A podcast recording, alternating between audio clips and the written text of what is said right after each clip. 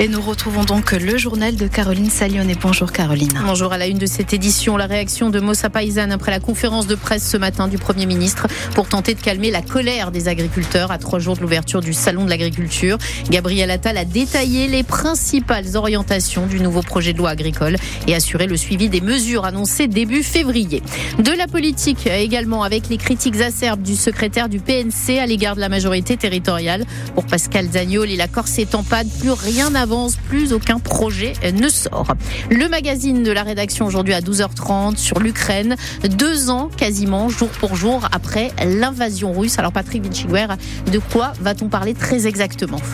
Février 2022, février 2024. Effectivement, il y a deux ans quasiment jour pour jour, c'était le 24 février, la Russie décide d'envahir l'Ukraine. Des millions d'Ukrainiens qui fuient la guerre sont alors accueillis dans de nombreux pays d'Europe. La Corse, comme d'autres régions, participe à cet élan de solidarité, participe aussi à l'envoi d'aide sous différentes formes aux Ukrainiens restés sur place.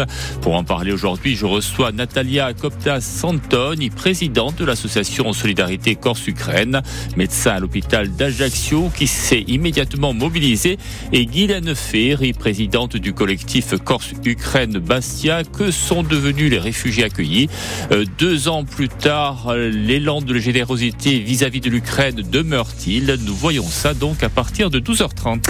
Et puis c'est un grand homme, le résistant arménien Misak Manouchian, qui fera son entrée ce soir au Panthéon. Il y a 80 ans, jour pour jour, le résistant arménien était fusillé au Mont Valérien par l'occupant allemand avec 22 de ses compagnons français et étrangers. Alexandre Santérian, qui est président du comité de jumelage Corse-Arménie, était notre invité ce matin. Puis on reviendra également sur cette cérémonie qui aura lieu ce soir quel donc deux petits jours de l'ouverture du salon de l'agriculture, le Premier ministre Gabriel Attal a apporté quelques éléments de réponse aux agriculteurs français ce matin. Inscription de la souveraineté alimentaire dans la loi, simplification de l'attribution des visas pour les travailleurs saisonniers ou encore versement de la totalité des aides de la PAC, la politique agricole commune, déjà versée à 99,6% selon le gouvernement d'ici le 15 mars. Pour rappel, les agriculteurs corseux avaient suivi le mouvement avec trois manifestations à la fin du mois de janvier à Bastia et à Ajaccio. Lors de ces rassemblements, ils demandaient, comme souvent, la reconnaissance de certaines problématiques spécifiques, notamment le surcoût du transport. Les Marie Amous a rencontré il y a quelques instants Romain Roubigny, président du syndicat Amos à Paysanne. Bonjour Romain Roubigny. Salut. Alors, comme prévu, Gabriel Attal, le Premier ministre, a fait plusieurs annonces ce matin, parmi lesquelles la refonte de la loi Egalim, la modification de l'indice de mesure des pesticides et d'autres. Ces annonces, pour vous, en tant que président du syndicat, elles sont satisfaisantes? Bah, la, refonte de la loi Egalim, euh, je pense que ça va être un effet, euh, un effet d'annonce, comme il a fait euh, sur les dernières annonces qu'il avait fait ces dernières semaines il va falloir qu'il le présente après, au, je pense, à la Commission européenne et savoir est-ce que ça pourra passer, ça, à voir. Après, au plan national, leur, ça leur regarde à eux. Nous, c'est un syndicat insulaire, euh, justement, qui est régionalisé. Depuis le début, pourquoi on n'a pas voulu se rattacher à un syndicat national? Parce qu'on a notre, euh, nos diversités déjà suffisantes sur notre île. On a un statut particulier. À chaque fois qu'ils prennent des décisions, ça a toujours un impact sur nous qui n'est pas suffisant, important et qui ne représente pas au niveau de l'agriculture nationale. Qu'est-ce qu'il manque justement dans ces annonces pour que ça vous représente, les agriculteurs corses? Ben, l'élevage en plein déclin en Corse, c'est ce qui représente euh, notre identité. La guerre des terrains agricoles qui sont toujours ici à l'attrait d'une spéculation. Il faut savoir qu'est-ce qu'on voudra faire euh, dans l'avenir. Si on veut faire une Corse avec une image, avec une piscine à débordement vue sur mer, avec la problématique de l'eau qu'il y a aussi en Corse, on le voit cette année avec le réchauffement climatique, il n'y a pas de neige en montagne. Ou si on veut continuer à avoir sur une carte postale un berger. Est-ce qu'il va y avoir une suite Pour l'instant, la seule suite qu'on peut donner, c'est que la préfecture mette en place et, oblige les mairies à avoir euh, un document d'urbanisme pour enfin arriver à sanctuariser les terrains agricoles, qu'ils obligent les mairies à mettre en place ces documents d'urbanisme au lieu de les repousser depuis 2019 alors que c'est une obligation. C'est ce qui permettra de pouvoir réellement sanctuariser les terrains. Romain Roubini, merci d'avoir été avec nous ce midi. Et toujours au chapitre agricole en Corse comme ailleurs, des agriculteurs qui ne pratiquent pas une culture intensive sont passés au bio. Et pour beaucoup de consommateurs, c'est également un gage de qualité. Alors après un appel à projet organisé par les associations Oumagne et Interbio Corsica, une dizaine de maraîchers bio insulaires vont pouvoir profiter d'une aide pour développer leur production. Alors pour ce faire, des techniciens passeront 12 fois par an sur les exploitations sélectionnées pour apporter des conseils ou encore des aides logistiques.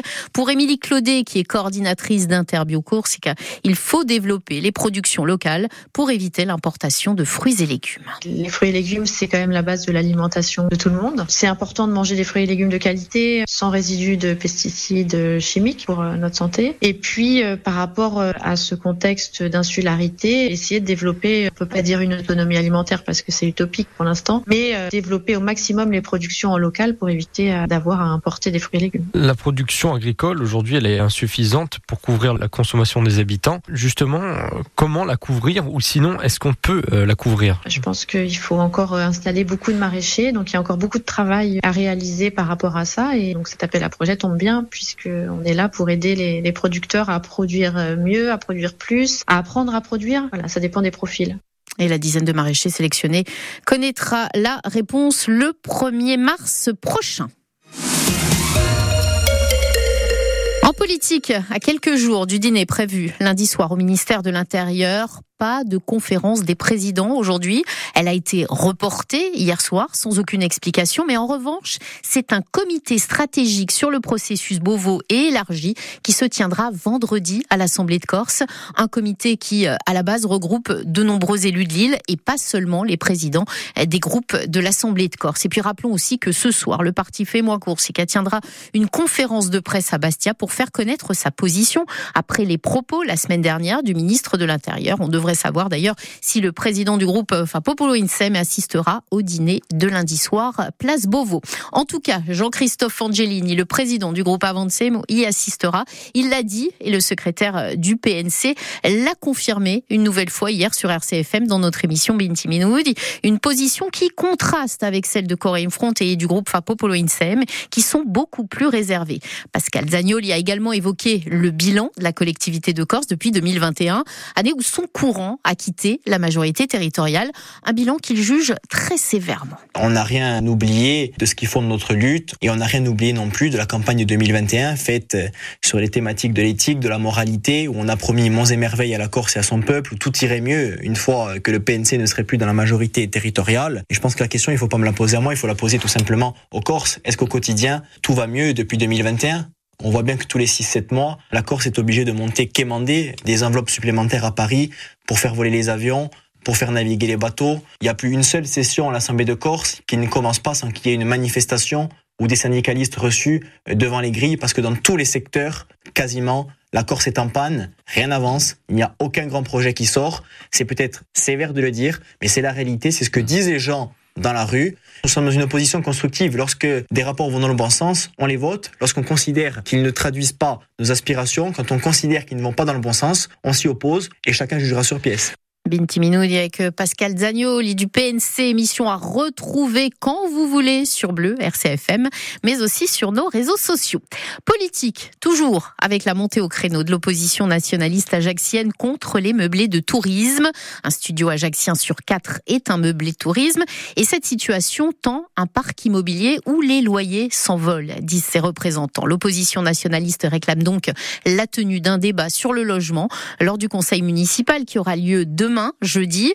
Aujourd'hui, on n'en est pas à construire des logements car ils existent. Il faut réguler, dit cette opposition.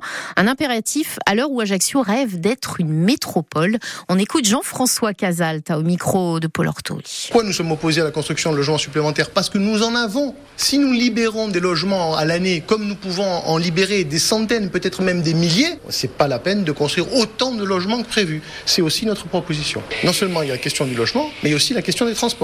On a vu euh, le problème des transports en commun récemment. Donc, quand on a l'ambition de devenir une métropole, et c'est pas une mauvaise ambition, hein, vous savez, nous, on est ajaxiens. Hein. Tout ce qui est bon pour le territoire ajaxien, tant que ça ne rompt pas les grands équilibres, c'est bon pour nous. On le soutiendra et on le soutiendra à fond. Maintenant, il faut savoir pour qui on le demande, cette métropolisation, et pourquoi on la demande. Si c'est pour des mauvaises raisons, il va pas falloir se tromper. Direction Corté à présent, plus précisément la vallée de la Restogne, qui se remet doucement des dégâts causés par les tempêtes Kiaran et Domingos en novembre dernier.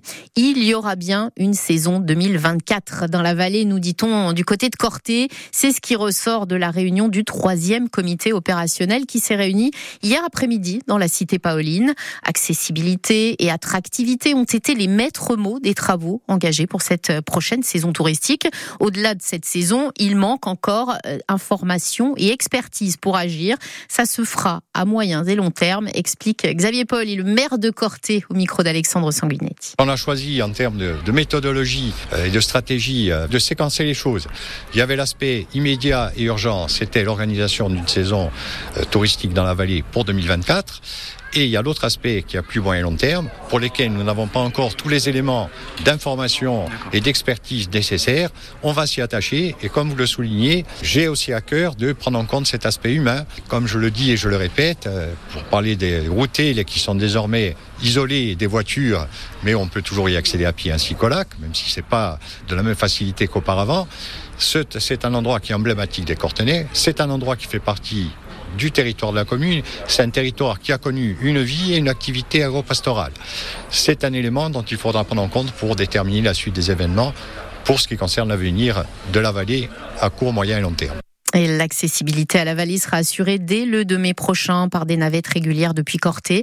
L'appel d'offres lancé par la collectivité de Corse est en cours. Enfin, une plaquette d'information sera également éditée pour faire la promotion de la Restonica 2024. Quasiment, jour pour jour, après l'invasion russe en Ukraine. Que sont devenus les réfugiés ukrainiens accueillis en Corse? Où en est-on de la solidarité avec ce pays toujours en guerre? Eh bien, c'est aujourd'hui le thème du magazine de la rédaction. À partir de 12h30, Patrick Vinciguer reçoit Natalia Kopta-Santoni, présidente de l'association Solidarité Corse-Ukraine, et Guylaine Ferry, présidente du collectif de jumelage entre l'Ukraine et Bastia. Nous verrons aussi avec euh, l'inspection académique ce qu'est devenu la cinquantaine d'enfants ukrainiens scolarisés dans l'île. Magazine de la rédaction spéciale Ukraine, c'est à partir de 12h30 préparé, présenté par Patrick Vinciguer. Aux grands hommes, la patrie reconnaissante. Ces mots gravés dans la pierre du Panthéon seront dans tous les esprits ce soir quand Misak Manouchian fera son entrée. Il y a 80 ans, jour pour jour, c'était le 21 février 1944. Le résistant arménien était fusillé au Mont Valérien, près de Paris, par l'occupant allemand avec 22 de ses compagnons français et étrangers. La cérémonie, donc, du côté du Panthéon va débuter à 18h30. C'est la première fois qu'un résistant étranger et panthéonisé. Cyril Ardo, comment va se dérouler cette cérémonie? Je suis sûr que le peuple français et tous les combattants de la liberté sauront honorer notre mémoire dignement, écrit comme un testament Misak Manouchian quelques heures avant d'être fusillé. Aucune figure de la résistance communiste ni de résistants étrangers n'a eu le droit jusqu'ici à l'honneur du Panthéon. Ce sera désormais chose faite. La cérémonie débutera par une revue des troupes par Emmanuel Macron, puis le chanteur Patrick Bruel lira la lettre d'adieu du résistant à son épouse. Les deux cercueils du couple seront recouverts du drapeau français. Sans doute le plus bel hommage pour cet homme mort en apatride qui se rêvait français mais s'est vu refuser la nationalité. Les notes de l'affiche rouge, chanson de Léo Ferré, revisitée par Feu Chatterton, retentiront sur la place du Panthéon. Le chef de l'État prendra la parole dans la nef du tombeau des grands hommes. La cérémonie, elle, prendra fin aux alentours de 20 h Et sur le chemin du Panthéon, le souvenir de Charles Aznavour, dont les parents ont recueilli et caché les Manouchians durant l'occupation à Paris, sera aussi euh, au rendez-vous avec sa chanson Ils sont tombés. Cérémonie à suivre dès 18h15 en vidéo sur le site France Bleu.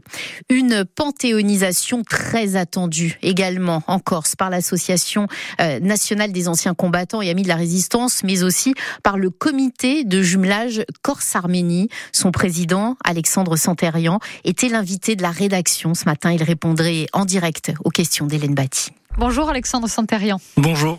On le disait, euh, il y a un an, vous étiez euh, aux côtés de l'ANACRE, euh, ici, pour un hommage à, Misak Manouchian, près du port de Bastia. on parlait déjà de cette panthéonisation. Vous y travaillez depuis de, de nombreuses années. Ce sera chose faite ce soir, ce mercredi.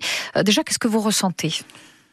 Bah Déjà, on, ressent un, sentiment de justice puisque euh, ça fait une dizaine d'années qu'on se bat pour euh, la reconnaissance euh, des résistants de la fiche rouge, qui qui n'avaient pas encore de on va dire, de, de, reconnaissance de la France. Et euh, ce sont des, des, résistants qui se sont battus pour la libération de la France. Euh, et Misak Manouchian est mort apatride. Et donc, euh, c'était euh, justice que cette panthéonisation. C'est la résistance donc communiste aux côtés de, de, Jean Moulin, évidemment, pour la NACRE. Mais pour vous, on l'a compris, c'est le rôle des étrangers qui est enfin reconnu dans cette résistance-là. Des, des, étrangers armés qui ont, eu, qui ont pesé concrètement sur le terrain.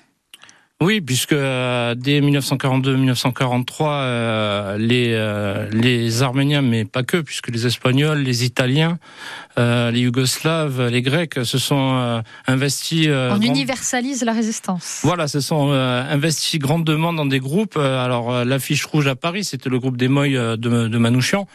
Mais euh, vous aviez aussi le groupe euh, Carmagnol euh, à Villeurbanne qui a participé à la libération et également ben, le groupe des Moy à Marseille qui a le groupe Marat qui a libéré une partie de Marseille et il faut pas l'oublier. Vous faites le lien ici aussi avec ce, comité de jumelage avec la Corse aux côtés de, de la Nacre. Euh, certains ont pu ressentir ce, sentiment d'être d'être étranger à l'époque de, la mobilisation. On en parlait avant d'entrer dans, ce studio notamment. Oui, bien sûr, puisque euh, nous avons retrouvé euh, un, un, résistant de la Moille qui était euh, Jean Otavi, qui était euh, un des participants, un responsable des Moilles à Villeurbanne, qui a participé à la libération de Villeurbanne et blessé en action, qui est né en Corse. Et c'est ce que nous avons dit. voilà, pour l'instant, on sait pas. On n'a pas encore retrouvé avec l'ANA qu'on est en train de voir, qui a participé donc à la libération de Villeurbanne et qui a une plaque à son nom à Villeurbanne. Et c'est vrai que ça fait un lien important de ce sentiment de Corse qui euh, se sont retrouvés pour travailler sur le continent et euh, qui se sont rassemblés avec euh, ce qu'on appelait à l'époque les métèques. Le, comité de jumelage, donc, que vous présidez, il a œuvré à entretenir la mémoire du résistant Misak Manouchian. Il aurait eu sa, place ce soir à Paris, mais finalement, vous, avez décidé de ne pas y aller. Pourquoi?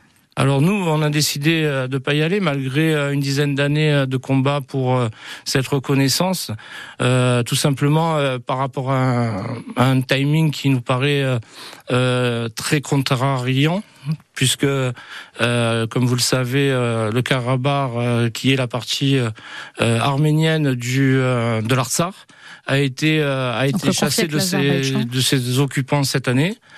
Euh, c'est vrai que ça s'est accéléré sur un an ou deux cette panthéonisation, mais euh, la, la, France n'a pas œuvré euh, comme elle aurait dû le faire pour maintenir les Arméniens du Karabakh dans leur terre historique. Les pays, de manière générale, européens, ont été plutôt timorés. La France a pourtant œuvré au moins au niveau humanitaire. Alors au niveau humanitaire, euh, même au niveau humanitaire, je vous dirais que la France a eu un rôle très difficile sur le Haut-Karabakh. Euh, la France en termes de financement, je veux dire ben justement non, puisque nous on considère que euh, la France n'a jamais euh, reconnu euh, le Haut-Karabakh et c'est ce qui aurait permis de maintenir son existence. Euh, elle n'a pas non plus fourni euh, d'armes nécessaires comme elle le fait aujourd'hui pour l'Ukraine pour se défendre. Et euh, aujourd'hui, on a un sentiment que la participation de la France sert surtout à un, un environnement géopolitique, puisque l'Arménie, comme vous le savez, ce sont deux conflits qui sont appréciés différemment depuis depuis voilà, L'environnement est très contrariant et entre l'Iran frontalier, la Russie partie prenante, euh, l'Azerbaïdjan euh, financeuse de gaz pour l'Europe et la Turquie. Vous voyez, c'est très compliqué. Euh, Est-ce que vous ici vous avez des, des contacts là-bas sur sur la situation? Est-ce que puisque voilà, on sait que les réfugiés restent en, en, Arménie? Nous, on maintient les contacts puisque nous avons depuis trois ans euh, des conventions ministérielles avec le gouvernement d'Artsar.